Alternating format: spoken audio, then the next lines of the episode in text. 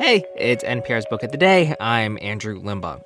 Today's author makes a pretty convincing argument that the humble beaver had a major role in the creation of America, that we, wouldn't be here today as a nation if not for these weird little dudes chipping their way through forests for centuries. And before you beaver defenders come at me, I'm not the one calling them weird. Journalist Leila Philip's new book, devoted to beavers, is called Beaverland How One Weird Rodent Made America. And she talked to NPR's Michel Martin, not just about how indebted we are to beavers for our past, but also about how we have to look to them if we are to see a viable future. This message comes from NPR sponsor Noom. Noom's first ever cookbook, The Noom Kitchen, helps you build new habits for a healthier lifestyle. Check out The Noom Kitchen for 100 healthy and delicious recipes to promote better living. Available to buy now wherever books are sold. This message comes from NPR sponsor BritBox. Discover powerful new series like Three Little Birds and BAFTA winning drama Time, starring Bella Ramsey, Tamara Lawrence, and Jodie Whittaker. Stream the best of British TV only on BritBox. Start a free trial at BritBox.com. In the next few minutes, we're going to tell you about an animal that has played a bigger role than any of us might have imagined in building this country. And I'm going to describe it the way our next guest does. When they dive, they seem more like marine mammals than land animals, but their forepaws look surprisingly like ours with five fingers and a naked palm. They groom their fur like cats, but their beauty ends in goose like hind feet and ends with a tail that looks like the result of a terrible accident. Yes, it's the beaver we're talking about. Before colonists and fur traders arrived, beavers numbered in the hundreds of millions in North America. Their dams and canals created a system of wetlands we can hardly imagine today. They were nearly wiped out by fur traders, but they're slowly making a comeback one that holds hope for us all, according to a new book. We learn all this in this book called Beaverland How One Weird Rodent Made America. And it describes how important the beaver has been to our history and how it could help mitigate the worst aspects of climate change in the future. The author, Leila Philip, is with us now to tell us more. Leila Philip, thank you so much for joining us. Thank you so much. I am so thrilled to be with you. Well, thank you for this because I have to tell you that this book, I could not put it down.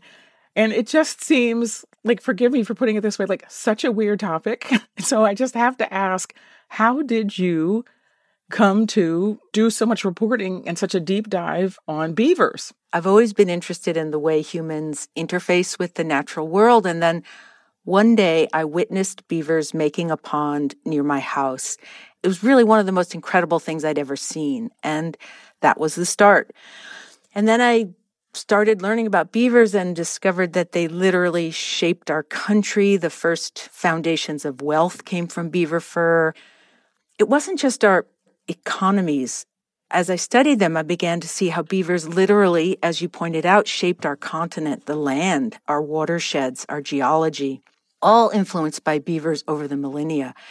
And I just came to realize, if I may, that you know, this weird rodent now has this very important role to play because they can help us with the greatest crisis of our generation, which is climate change. But so, how did it make America?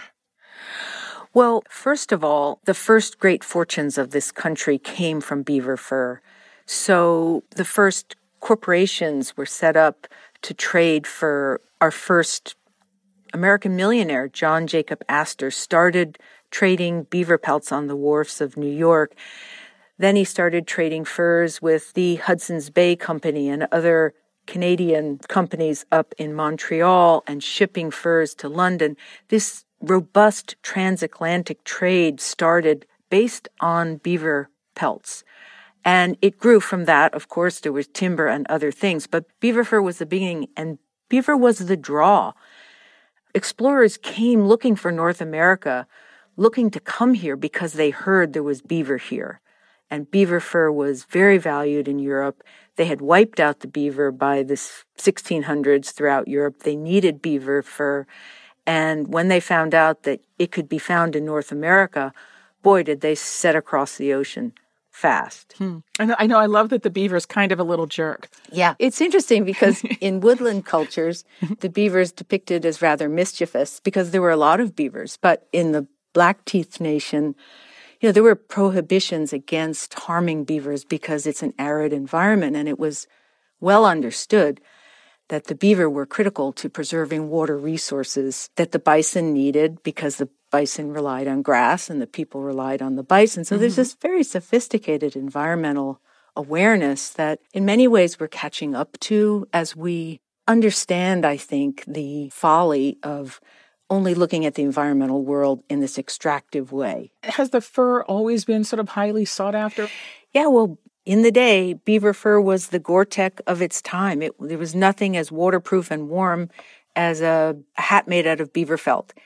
And so something like a postage stamp size of beaver's fur has more hair in it than on a human head. It's an incredibly dense, lustrous fur. For more than 100 years, beavers have been reintroduced in different areas. Yes. What can you tell us about that? Why is that? And what can you tell us about that? Well, it was really at the, you know, 1905 was one of the first projects and it was in New York State.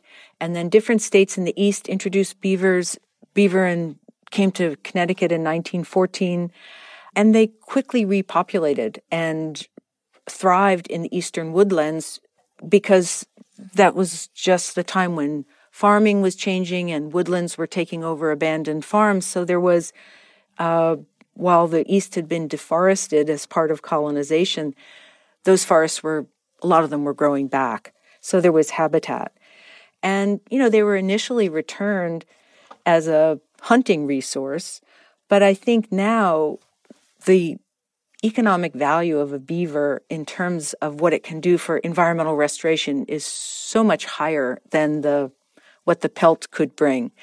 I think it, people really are shifting the way they think about beavers and and need to because they're this great resource.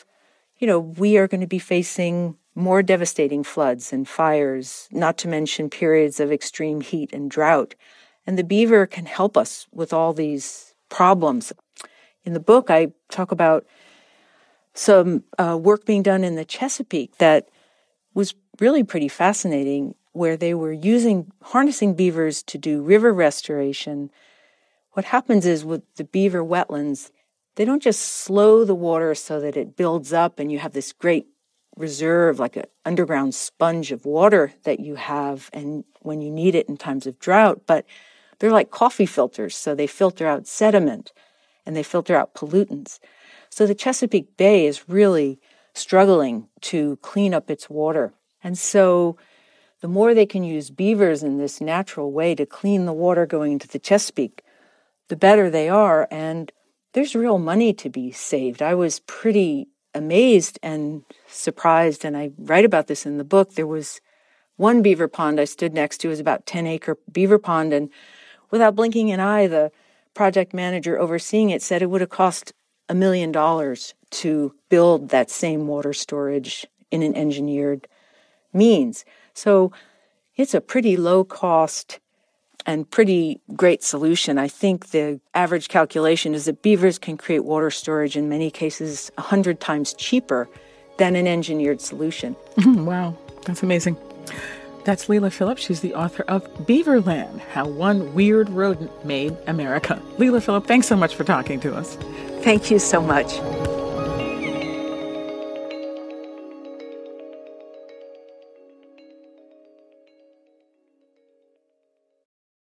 Support for NPR and the following message come from Saatva. Saatva luxury mattresses are every bit as elegant as the most expensive brands, but because they're sold online, they're about half the price. Visit SAATVA.com slash NPR and save an additional $200. This message comes from NPR sponsor BetterHelp. When you're carrying around a lot of stress, therapy is a safe space to get it off your chest. If you're considering therapy, give BetterHelp a try at betterhelp.com slash NPR to get 10% off your first month. The Embedded podcast brings you eye-opening reporting. There's something that hasn't been disclosed yet. Immersive journalism. I could smell the smoke, I could smell the dust. Personal stories. I was scared. Like I can't protect you. We are NPR's home for documentary storytelling. Find Embedded wherever you get your podcasts.